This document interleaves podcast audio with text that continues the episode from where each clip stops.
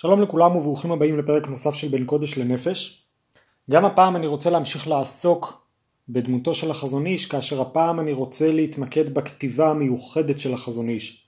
החזון איש בספרו אמונה וביטחון שהודפס אחרי פטירתו ובאיגרות שלו כותב בשפה מליצית ומאוד מיוחדת שאינה מאפיינת את הכתיבה התורנית בזמננו.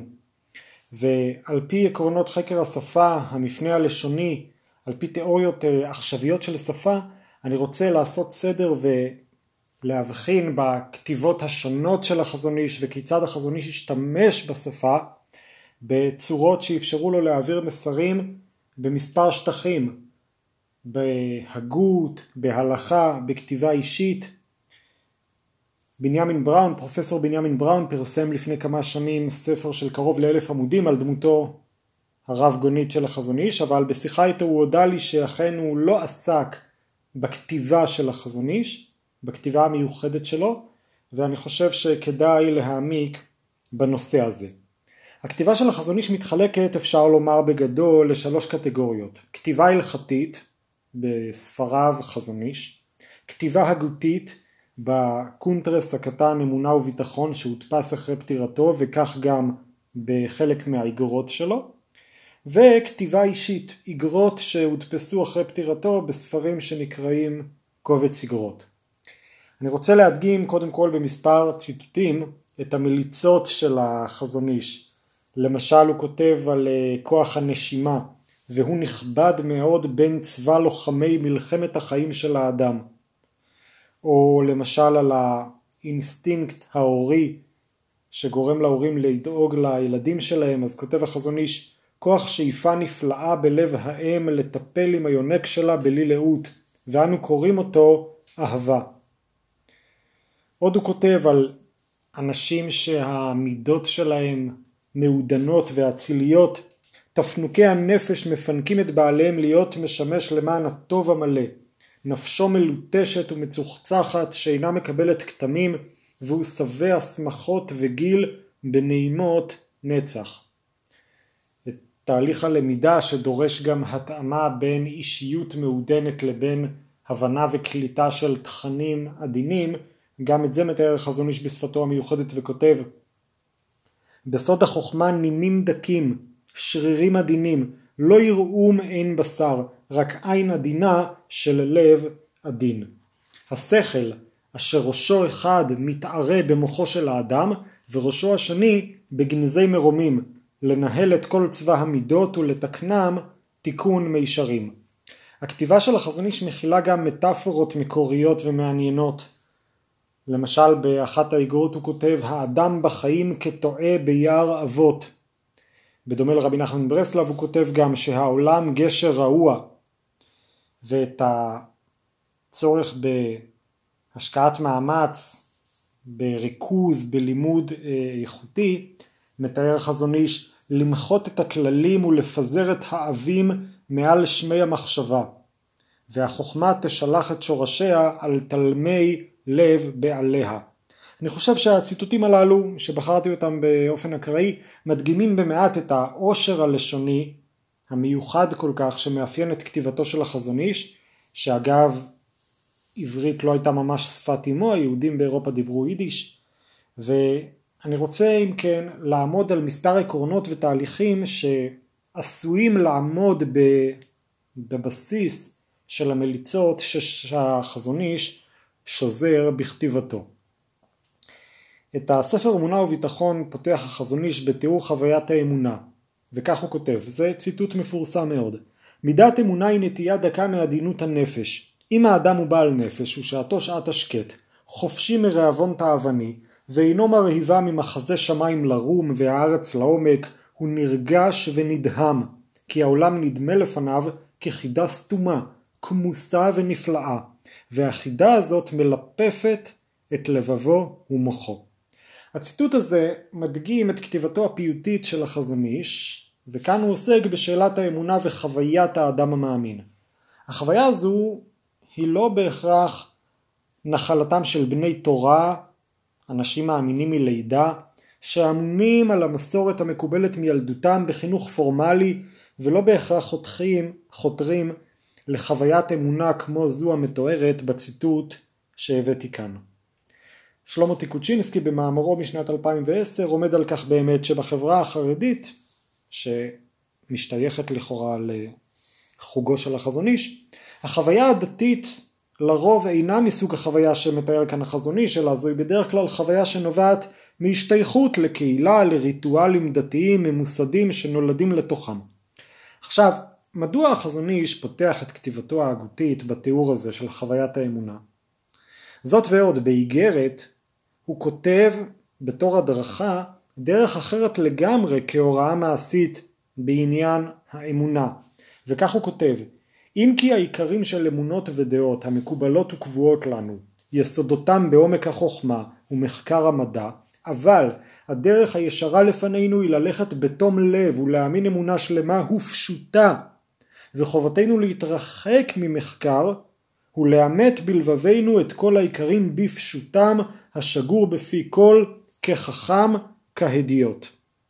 באיגרת הזו מבטא החזון איש תפיסה שדומה לחפ... לחשיבה שנפוצה למשל בחוגי ברסלב בעקבות רבי נחמן, תפיסה שמקדשת את האמונה הפשוטה על פני המחקר וההתבוננות בנושא הזה, כפי שלמשל מובא בליקוטי מוהר"ן, חלק א', סימן ס"ד. בדפים הבאים, בהמשך אותו פרק, פרק א' באמונה וביטחון, עוסק החזון איש בהוכחת מציאות הבורא מתוך הסדר והתכנון שניכר בטבע ובגוף האדם. הוכחות כאלו דנו בהם למשל רבנו בחייה בספרו חובות הלבבות בשער הבחינה, וכן להבדיל דיוויד יום, הפילוסוף האנגלי בספרו דיאלוגים על הדת הטבעית. מסקנת הדיון אצל החזון איש בסוף הפרק היא כך, וכך הוא כותב: כאשר זכה שכל האדם לראות אמיתת מציאותו יתברך, מיד נכנס בו שמחת גיל אין קץ, ונשמתו נעימה עליו, הדמיון משלים עם השכל, לחזות בנועם השם.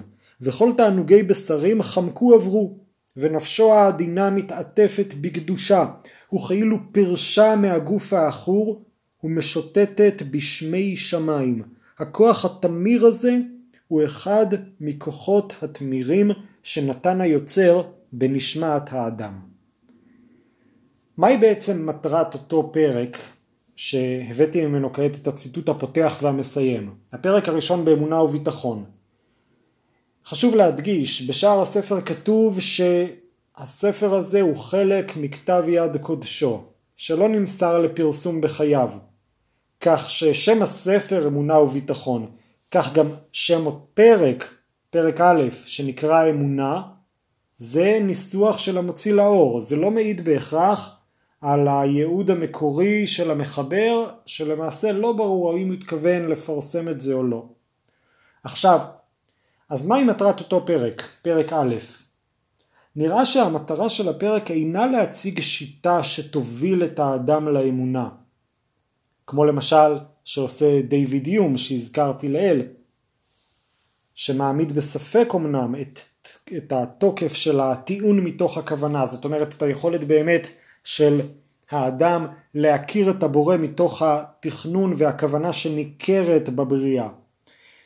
נראה שהחזון איש מתכוון, בפר... מתכוון בפרק הזה להציג את היכולות הרוחניות של השכל האנושי, להציג את החוויה הרוחנית שנובעת מהעמל השכלי. החזון איש מקדיש אמנם תשעה סעיפים בפרק הזה, בפרק א', לנושא האמונה, אבל בעיון נוסף נראה שמטרתו בפרק הזה לתאר גם לפחות את השפעת ההכרה השכלית על נשמת האדם, השפעה שהחזון איש עסק בה רבות באגרותיו. והחוויה הזו שהוא מתאר בתחילת הפרק, חוויית האמונה, שהוא משלים אותה בסוף הפרק, זו חוויה אחת מיני רבות שהוא מונה באותו פרק א'. בין החוויות הללו ניתן לקרוא בדבריו על הדמיון, סעיף ח', הבדלים בין אישיים, סעיף י', אהבת הזולת, סעיף י"א, תנאים נפשיים להשגת החוכמה, סעיף י"ב, תיקון המידות, סעיף י"ג, אהבה ושנאה, סעיף י"ד, וחותם בשכל ועיקרי האמונה בסעיף ט"ו. אני חושב שאפשר גם לדייק מפסקת הסיום של הפרק, שבה הוא כותב כך: וכשם ששכלו של האציל נכון ודעתו דעת אמת, כן הדמיון שלו מכריע תמיד את כף האמת, ואמיתת מציאותו יתברך מתקבלת על ליבו ללא היסוס וללא פקפוק, כי ליבו רואה תמיד ברכי נוגה למעלה מגדרי עולם. בדברים הללו החזון איש מתאר את הסיום, את פסגת התהליך הנפשי הארוך והמורכב שהוא מתווה. תהליך בו האמונה אינה רק הכרה שכלית יבשה, כפי שדייוויד יום רוצה להגיע אליה בטיעון מתוך הכוונה, אלא זוהי חוויה נפשית שפותחת בחידה שמלפפת את לבבו ומוחו ונפשו, שהיא סחרחרה ואבלה וכמהה להבין, והחוויה הזו מסתיימת בפתרון החידה של העולם כולו. החזון איש מתאר מצב של שלמות נפשית, בו הדמיון משלים עם השכל, וזה לעומת המצב הטבעי של האדם שלא עובר את התהליך הזה, מצב שבו השכל, כמו שהוא מתאר, הוא תמיד איש ריבו של הדמיון. שאלת האמונה אינה עומדת אם כן לכשעצמה, אלא היא מסמלת את אותה אחדות של הדמיון והשכל, שהאחדות הזו מגיעה לאחר שתענוגי הבשרים, כמו שהוא קורא להם, חמקו עברו. כפי שבשיר השירים, דודי חמק עבר. ואותה אחדות מאפשרת, אומר החזון איש, לאדם בעולם הזה להיות כמלאך לרגעים וליהנות מזיו הקודש. בהמשך הדברים אני אתייחס בהרחבה למטאפורה הזאת של מלאך וגם לדברים שהחזון איש מדגיש להיות כמלאך לרגעים, מהם אותם רגעים וכיצד הם משפיעים על שאר חיי היומיום, על שאר השגרה.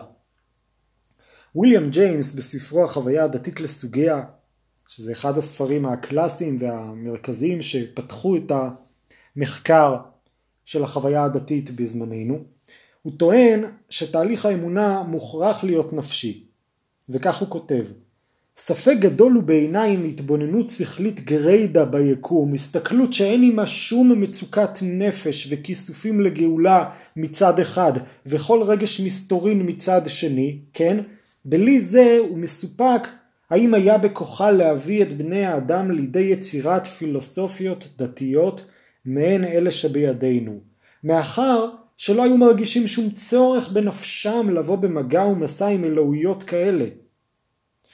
ג'יימס מתאר כיצד החיפוש אחרי משמעות, אחרי האמת, אחרי הנסתר, חייב להיות חיפוש שמגיע מתוך הנפש, חיפוש חווייתי, לא רק חיפוש שכלי.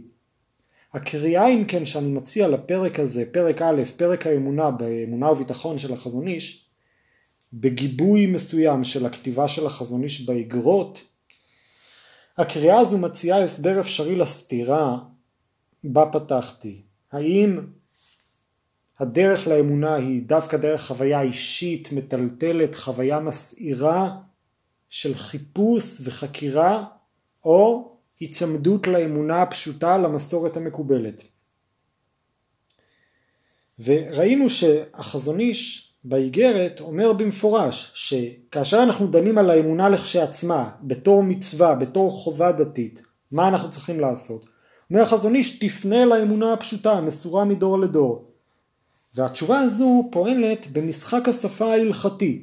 בהמשך אני ארחיב יותר בהגדרת המושג משחקי שפה שמגיע מהפילוסופיה של לודוויג ויטקנשטיין ונראה כיצד אפשר ליישם את זה על הכתיבה של החזון איש אבל אם באמת כמו שאמרנו נחלק את הקטגוריות השונות של הכתיבה של החזון איש כפי שפתחתי מקודם הכתיבה ההלכתית לעומת הכתיבה ההגותית והאישית אז באיגרת שבה הוא דן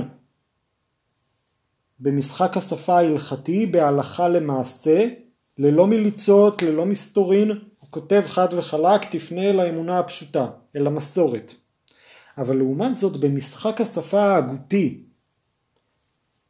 כפי שכל קורא נוכח מיד לדעת, הכתיבה של אמונה וביטחון נכתבה בצורה שונה מאשר הכתיבה ההלכתית של החזון איש. אם כן, במשחק שפה הזה, החזון איש דן בנושאים שאומנם נוגעים לאמונה, אבל לאו דווקא באמונה. החזון איש דן בחוויה הנפשית ובאחדות של האני. והדברים הללו מושגים על ידי אותה חוויית האמונה. אבל אותה חוויה אינה נכתבת בהכרח כדרך לרבים, אלא אולי כסוג של תיאור אישי או תיאור אידיאלי של פסגת החוויה הדתית. והכתיבה המליצית, בפרט בפרק הזה, פרק א' באמונה וביטחון, תואמת למסר שאותו מנסה החזון איש להעביר, מסר שהוא לא בהכרח הלכתי ופרקטי, אלא מוליך את הקורא לעולם חווייתי ותמיר, וכפי שהוא מדגיש בפתיחת הספר, מידת אמונה היא נטייה דקה מעדינות הנפש. אם האדם הוא בעל נפש ושעתו שעת השקט חופשי מרעבון תאווני. זאת אומרת החזון איש מדגיש, אם שמים לב, את זה שהוא בא לעסוק כאן בחוויה הדתית הנפשית ולא בהכרח בהלכות פסוקות. אני רוצה לעבור לנקודה הבאה שתעזור לנו גם להבחין בין משחקי השפה השונים שעולים מתוך הכתיבות השונות של החזון איש. רולנד בארט, אחד מההוגים המרכזיים בחקר השפה בשנים האחרונות, באחד מספריו שנקרא מות המחבר, הוא מציג תזה כזאת: התרחקותו של המחבר משנה לחלוטין את הטקסט המודרני. המחבר המודרני אמור להזין את הספר, כלומר הוא קיים לפניו, חושב, סובל, חי עבורו. אבל לעומת זאת הכותב המודרני באופן הפוך לגמרי נולד עם הטקסט שלו. אין לו בשום אופן ישות הקודמת לכתיבתו או נמשכת אחריה. זאת אומרת הוא מציג גישה שמתעלמת לגמרי מהמחבר, מות המחבר, אנחנו מסתכלים על הטקסט ומה שאפשר להוציא ממנו או מה שעולה מתוכו ללא קשר למחבר. אבל כאן עולה שאלה מעניינת, האם ניתן או צריך להרוג כביכול את המחבר כאשר אנחנו דנים על טקסט אישי חווייתי? האם מות המחבר אפשרי דווקא בכתיבה שמעבירה תכנים ומסרים או שאומנם אפשר גם טקסט אישי וחווייתי לדון בו לכשעצמו ללא קשר למחבר שלו? גם אם נקבל את תיאוריית מות המחבר ביחס לכל סוגות הכתיבה, עדיין קיים חיפוש, חיפוש אותו מתאר בארט בעצמו בספרו הנעת הטקסט, חיפוש בו הקורא מחפש את המחבר המסתתר מאחורי המילים והשורות. וכך הוא מתאר זאת בארט, הטקסט הוא אובייקט פטיש, והפטיש הזה חושק בי, ואבוד באמצע הטקסט. תמיד נמצא האחר, המחבר כמוסד. המחבר מת, אבל איכשהו כשאני קורא בטקסט, אני חושק במחבר, אני זקוק לדימוי שלו כשם שהוא זקוק לדמותי. עכשיו החיפוש הזה עשוי להתעצם ביחס לטקסט שהוא הרבה יותר אישי, טקסט בו המחבר נחשף בעליל בפני הקורא, לעומת טקסט בו המחבר מעביר תכנים, למשל כתיבה הלכתית, תכנים שכביכול לכאורה כל אחד היה יכול לכתוב. ואני חושב שכל אחד יכול להסכים שדמותו של החזון איש עולה ומבצבצת בין השורות בכתיבה שלו באמונה וביטחון ובאגרות יותר מאשר אולי בכתיבה ההלכתית שאומנם גם בה יש לחזון איש דרך מאוד ייחודית גם בכתיבה וגם בניתוח ההלכתי אבל עדיין בכל זאת מבחינת הכתיבה האישית זה הרבה יותר קיים באמונה וביטחון הוא ובאגרות. והשאלה באמת כמה אפשר לקרוא את הטקסטים האלו בלי לחפש את הדמות שכתבה אותם. בואו נראה למשל ציטוט נוסף מאיגרת, ציטוט שחושף אני חושב את העולם הפנימי והאישי של החזון איש עצמו וגם עשוי להסביר מעט את פשר הכתיבה המרגשת והחווייתית שלו ששונה מהכתיבה ההלכתית שלו. וכך הוא כותב אמנם האיש הזוכה לידיעת התורה הוא הולך בין אנשים ונדמה לאדם הרואה לעיניים כבן אדם אבל באמת הוא מלאך הגר עם בני תמותה וחי חיי אצילות ומרומם על כל ברכה ותהילה. ועוד הוא כותב, היחידים שבכל דור ודור, כשהם מעמיקים בהלכה, הם בשעה זו כמלאכים, ורוח ממרום שורה עליהם. רוח הקודש היא יגיעת העיון ברוב עמל ומשנה מרץ עד שמתווסף בו דעת ותבונה בלתי טבעי. חזון איש מסביר שהחוויה של לימוד התורה בצורה הנכונה מחוללת מהפך בחיי הלומד, משנה את מהותו, ויש כאן את הנקודה שעמדתי עליה כבר בפרקים קודמים, שילוב מרתק של לימוד קוגניטיבי, שכלי, עיון מעמיק בסוגיות הלכתיות, פרקטיות, שמקבילות למשל הרבה פעמים לסוגיות משפטיות, והלימוד הזה הופך לחוויה דתית. כפי שהוא מתאר זאת באיגרת נוספת, נפש המשכלת אשר באדם הוא רק כוח יולי, זאת אומרת כוח בפוטנציה, כוח ראשוני, לקבל צורת החוכמה, והחוכמה אצולת בת מרום הזדווגות היולי והחוכמה. הוא עונג האדם ועדנו היותר גדול שבכל חשקי תבל, ואין משלו בתענוגי חומר וחשקי בשרים. וכגודל העמל ורוב היגיעה אשר יוסיף האדם בחיפוש החוכמה ובבקשת הדעת, כפי צורך עמקי המושגים העמוקים מני ים, בה במידה יגדל סגולת חדוותו ונועם עדנו ובאהבת החוכמה ישגה תמיד. החזון איש מציג משוואה, מטעם חיובי. ככל שהסוגיה יותר עמוקה ואתה מעמיק בה יותר ושובר את הראש עליה, כך גודלת גם ההנאה והחיבור המיוחד בין, החוכ... בין השכל לבין החוכמה. והוא מסכם ואומר, ואחרי שהאדם מתעמל זמן מועט בתורה, קונה אהבת תורה והוא מתהווה ללימוד יותר מכל תענוגי העולם. אם כן, הדברים המרגשים האלו של החזון איש, הכתיבה הזו היא לא מעבירה רק מסר על מצוות תלמוד תורה, על החובה ללמוד תורה, אלא יש פה תיאור חי וכנראה גם אישי של תהליך שכולל מטאפיזיקה, תהליך שמתאר דינמיקה נפשית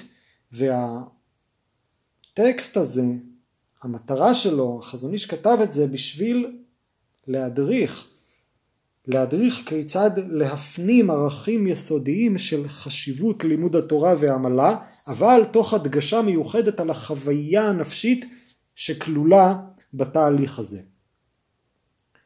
באיגרת אחרת ניתן באמת להשלים את הנקודה הזו ולראות את ההתמזגות של הכתיבה האישית עם המליצה החווייתית. וכך כותב החזון איש לאחד המכותבים שלו, נא להודיעני אם כבר נתפזרו העבים מעל שמי נשמתך העדינה, ונפשך שבה לשיר שירת בת השמיים, התורה הקדושה, אהובת בינתך הצחה. אם תוכל לשמחני בבשורתך הנעימה, אל נא תאחרה יקירי.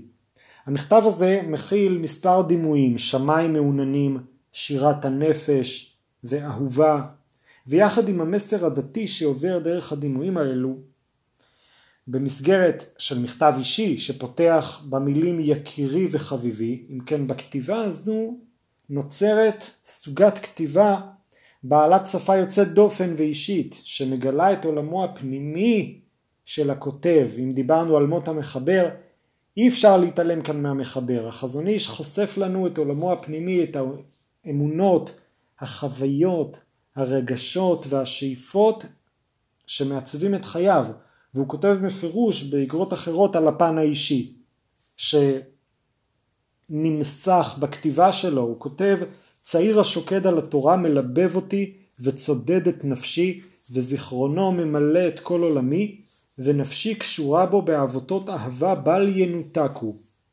ואם אינך מוצא עידוד באיחולי נפשי להצלחת לימודך, הרי אני מגיש אותם אליך מרגשת אהבה נאמנה ומלאה.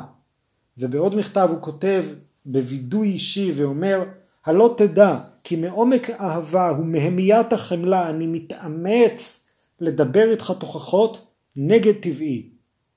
הכתיבה האישית במקרה הזה עולה לחזון איש במאמץ לחרוג מטבעו ולהוכיח את אותו בחור שמכלה את זמנו בבטלה והוללות כלשונו.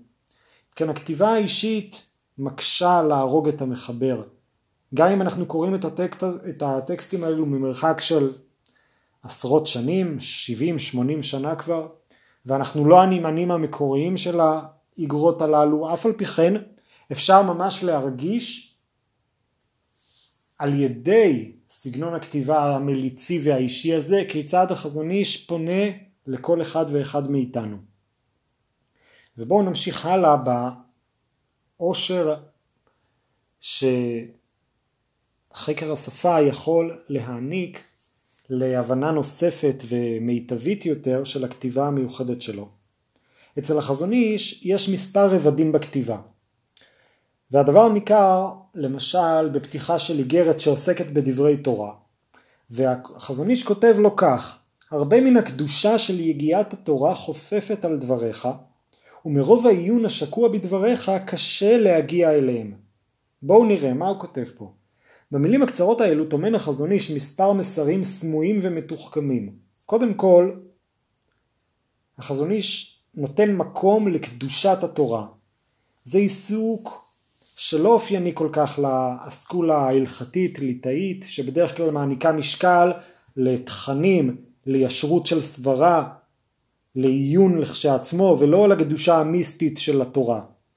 וזאת על פי דרכו של רבי חיים מוולוז'ין שהגדיר מהו עניין תורה לשמה, מה זה נקרא שאתה לומד תורה לשמה, לא דבקות, אלא לשם התורה, לידע ולהבין ולהוסיף לקח ופלפול. והחזון איש למרות שהוא ממשיך בדרך הזו, אף על פי כן הוא נותן מקום מיוחד לקדושת התורה. עכשיו, ומה הוא כותב לה, לאותו אדם? כנראה שהיה קשה להבין את, את התכנים ההלכתיים שההוא כתב לו, והחזון איש בכל זאת רצה לפרגן לו. אז הוא אומר לו, כנראה זה כל כך קדוש הלימוד שלך, אז מרוב העיון השקוע בדבריך קשה להגיע אליהם. אז הוא מרמז לו שהוא לא מסכים איתו כל כך עם הסברות שלו, אבל הוא מפרגן לו ואומר לו שהוא מרגיש שזה מגיע מתוך עיון, עיון שנעשה בקדושה. באיגרת אחרת החזון איש כותב הנחיה יוצאת דופן קצת, שמן הסתם לא הייתה מודפסת בטקסט אה, ציבורי שנועד לכלל הציבור, אלא בתור הדרכה אישית. חזון איש כותב מוטב, מוטב לנהוג בדרכה של תורה יום או יומיים ולקיים כל המרעיב עצמו כדי שתשרה עליו רוח טהרה. החזון איש מתכוון לדברי הגמרא שמדברת על מי שמרעיב את עצמו כדי שתשרה עליו רוח טהרה וזה גם קשור לדברי המשנה במסכת אבות כך היא דרכה של תורה פת במלח תאכל ומים במשורה תשתה ובתורה תעמל. מה אנחנו רואים כאן? במשחק השפה האישי יש לחזון איש גבולות שונים של פרקטיקות והוראות. אפשר לתאר, להניח שבמשחק השפה הציבורי ההלכתי הוא לא היה מספק ומנחה לסיגופים ולהרעבות, זה היה מעבר לגבול מן הסתם. אבל אף על פי כן כאשר החזון איש כותב לבן אדם מסוים שהוא הכיר מן הסתם אז הוא כותב לו מוטב לנהוג בדרכה של תורה יום ויומיים תרעיב את עצמך כדי שתגיע לפסגות רוחניות גבוהות יותר בעיון שלך. וכמו שגם אמרנו, אפילו שהחזון איש השתייך לאסכולה הליטאית, הוא משלב באופן מפתיע התייחסות אה, גדולה לקדושה של הלימוד, אבל חשוב לשים לב, הוא לא מתייחס לקדושה בתור ערך לכשעצמו, אלא הוא מסביר שהקדושה קשורה דווקא לעיון העמוק, לתוכן. הקדושה היא תוצר של העמל האנושי, מרוב העיון השקוע בדבריך, שם החזון איש רואה את הקדושה של הלימוד שלו. ממילא אנחנו יכולים להבין שגם עם הביקורת הסמויה על, ה... על כך שהוא לא כל כך מבין את מה שההוא כתב לו, אבל הוא מעודד, הוא מחמיא, הוא רומז לו שהוא שם לב כמה הוא עמל בקדושה על הלימוד שלו. ויחד עם הביקורת שאותה קדושה גורמת לאיזושהי עמימות מוגזמת שמקשה עליו, אומר החזון איש, לרדת לעומק כוונת הכותב. מקרה נוסף של כתיבה מרובדת, זאת אומרת השתמשות במושגים הלכתיים בתור אה, ניסוח שכולל איזה שהן הנחיות מעשיות, אפשר לראות במכתב הבא. החזון איש כותב כן נכון להתעניין במצווה רבה המטרת לשחרר עבד אבל יש להתחזק בלימוד התורה מאוד מאוד. מה כתוב פה? יש בתורה איסור לשחרר סתם כך עבד, אבל הגמרא אומרת שלמרות האיסור, במקרה שצריכים עשירי למניין, לתפילה בציבור, ועל ידי שנשחרר את העבד יהיה לנו מניין, אז בשביל כך, בשביל מצווה של רבים, מותר לשחרר אותו. אז אם כן, החזון איש כותב, אמנם יש להתחזק בלימוד התורה מאוד מאוד, אבל להתעניין במצווה הרבה, במצווה הגדולה, החשובה, שמתירה לשחרר עבד. מה הוא רומז פה? הוא רומז למצוות התפילה בציבור, הוא סומך על הבקיאות של הקורא, של הנמען, שיבין לאיזו מצווה הוא מתכוון. והחזון איש מוסיף שהתפילה צריכה להיות באיזון עם הלימוד העיוני. גם כאן אנחנו רואים שמטרת הניסוח העמום והמליצי משרתת כמה מטרות. הקורא מבין שהחזון איש סמוך ובטוח שיבין את רמיזתו, אבל מסתבר שאותה רמיזה של החזון איש לתפילה כוללת גם מסר מוסרי שמחדד את החשיבות של התפילה, שהרי רק בגלל שהיא כל כך חשובה בציבור, רק משום כך היא מתירה את האיסור, היא דוחה את האיסור לשחרר עבד כנעני כדי להשלים את המניין. כאן אנחנו מתוודעים למליצה שלא נובעת מסגנון מליצי, חרוזים או מילים גבוהות, לא. יש כאן מליצה שנובעת משימוש בפסיקה הלכתית ספציפית שהחזון איש ממיר אותה לצורך העברת מסר מוסרי. המהלך הזה גם יכול להיות מוסבר על פי הגותו של בארט שהזכרתי מקודם במאמר נוסף שלו שנקרא המיתוס כיום. בארט מתאר שם כיצד שפת המיתוס היא מערכת מטא שפתית. אחד מההוגים החשובים של המפנה הלשוני של הבלשנות המודרנית זה פרדיננד דה סוסיר. הוא הסביר שכל מילה, כל מושג, זה, זאת אומרת הסימן הלשוני, כל מילה, זה תוצר של המסמן והמסומן.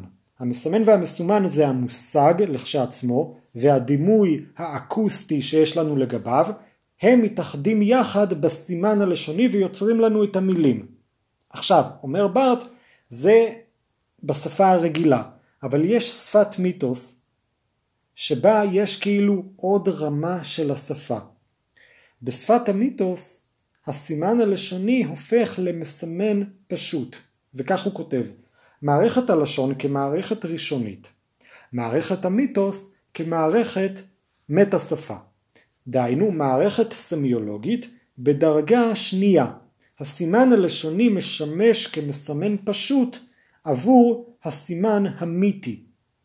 המיתוס הופך את המובן לצורה ומרוקן אותו מאקראיות והיסטוריה. המובן מוחזק כעתודה. המושג כפשוטו מעוות אך אינו מבטל את המובן. מילה אחת תמצא היטב את הסתירה הזאת. הוא מנקר אותו. זאת אומרת, יש לנו מושג לשוני, שיש לו מובן, אבל כאשר אנחנו מדברים בשפת המיתוס, אנחנו בעצם מעניקים לו עומק נוסף. עומק נוסף שהוא הרבה מעבר למשמעות הפשוטה שיש למילה בשפת היום יום. על ידי ההגדרות האלו אני חושב שנוכל להבין היטב את השפה המליצית של החזון איש בדוגמה שהבאתי כעת ולראות כיצד אותה כתיבה מליצית של החזון איש היא למעשה מטה שפה. זאת אומרת, השפה התורנית משמשת מסמן פשוט למערכת המוסרית. ראינו כיצד החזון איש לוקח פסק הלכתי מהגמרא, פסק שאומר מותר לשחרר עבד כנעני לצורך מצווה של רבים, לצורך תפילה בציבור. עכשיו, זה כאילו הסימן הלשוני, זה המשמעות הפשוטה של המילים הללו. הפסק ההלכתי שמתיר את שחרור העבד. החזון איש בכתיבה שלו הופך את זה למערכת סמיולוגית של מטה שפה. למה? כי הוא הופך את הפסק הזה לרמז מוסרי, שמחדד וממחיש את מעלתה של התפילה בציבור. והחזון איש עושה את זה במין מטה שפה מוסרית אישית. וכעת הרמז המוסרי, זאת אומרת מה שהחזון איש לוקח מהפסק הזה, המסר הזה מנוכר כאילו למשמעות ההלכתית של המובן לכשעצמו שעוסק בהלכות עבד כנעני, כעת החזון איש הופך את זה למשהו חדש, משהו מנוכר, שהופך להיות מושג שממחיש לנו את החשיבות ואת המעלה של תפילה בציבור. אותו דבר, דוגמה נוספת לעיקרון הזה, אפשר לראות באיגרת קצרה מאוד, שכותב בה החזון איש כך: שמעתי שאינך עוסק בתורה הרבה, ולפלא בעיניי איך אתה מקיים אל תחזיק טובה לעצמך, וצריך עיון. מה קורה פה? החזון איש לוקח משנה במסכת אבות שאומרת אם למדת תורה הרבה אל תחזיק טובה לעצמך כי לכך נוצרת. כך כתוב במשנה. החזון איש לוקח את זה, נכון? הוא פותח ואומר שמעתי שאינך עוסק בתורה הרבה ואז הוא הופך את זה לטענה ולקושייה על הנמען. מטרת אותה קושייה וטענה היא כמובן לעודד אותו, להמריץ אותו, לעורר אותו לשוב וללמוד. אבל הטקסט המקורי, הסימן הלשוני, פונה למי שלומד תורה הרבה, נכון? המשנה אומרת אם למדת, אתה לומד תורה הרבה, אף על פי כן אל תחזיק טובה לעצמך. חזון איש לוקח את זה והופך את זה לפליאה, הוא הופך את זה למושג חדש. לפליאה לאותו נמען שאינו עוסק בתורה הרבה, וכך הוא כביכול יוצר לאותו נמען פרדוקס. יש פה קושייה, הוא מסיים בניסוח שמקובל בעולם ההלכתי וצריך עיון, אין תשובה. אין תשובה לשאלה איך ייתכן שאתה לא עוסק בתורה הרבה. אם כן, גם פה החזון איש לוקח את דברי המשנה והופך אותם למטה שפה, זאת אומרת שפה מדרגה שנייה, הוא הופך את הניסוח הזה למשהו שעוזר לו לחדד את ההרגשה שיש לו ביחס לאותו נמען שצריך עיון איך ייתכן שאתה לא לומד תורה הרבה. נעצור כאן, אני אמשיך בעזרת השם בפרק הבא בזוויות נוספות שיעירו לנו את הכתיבה המיוחדת של החזון איש, מקווה שנהנתם וניפגש בפרק הבא.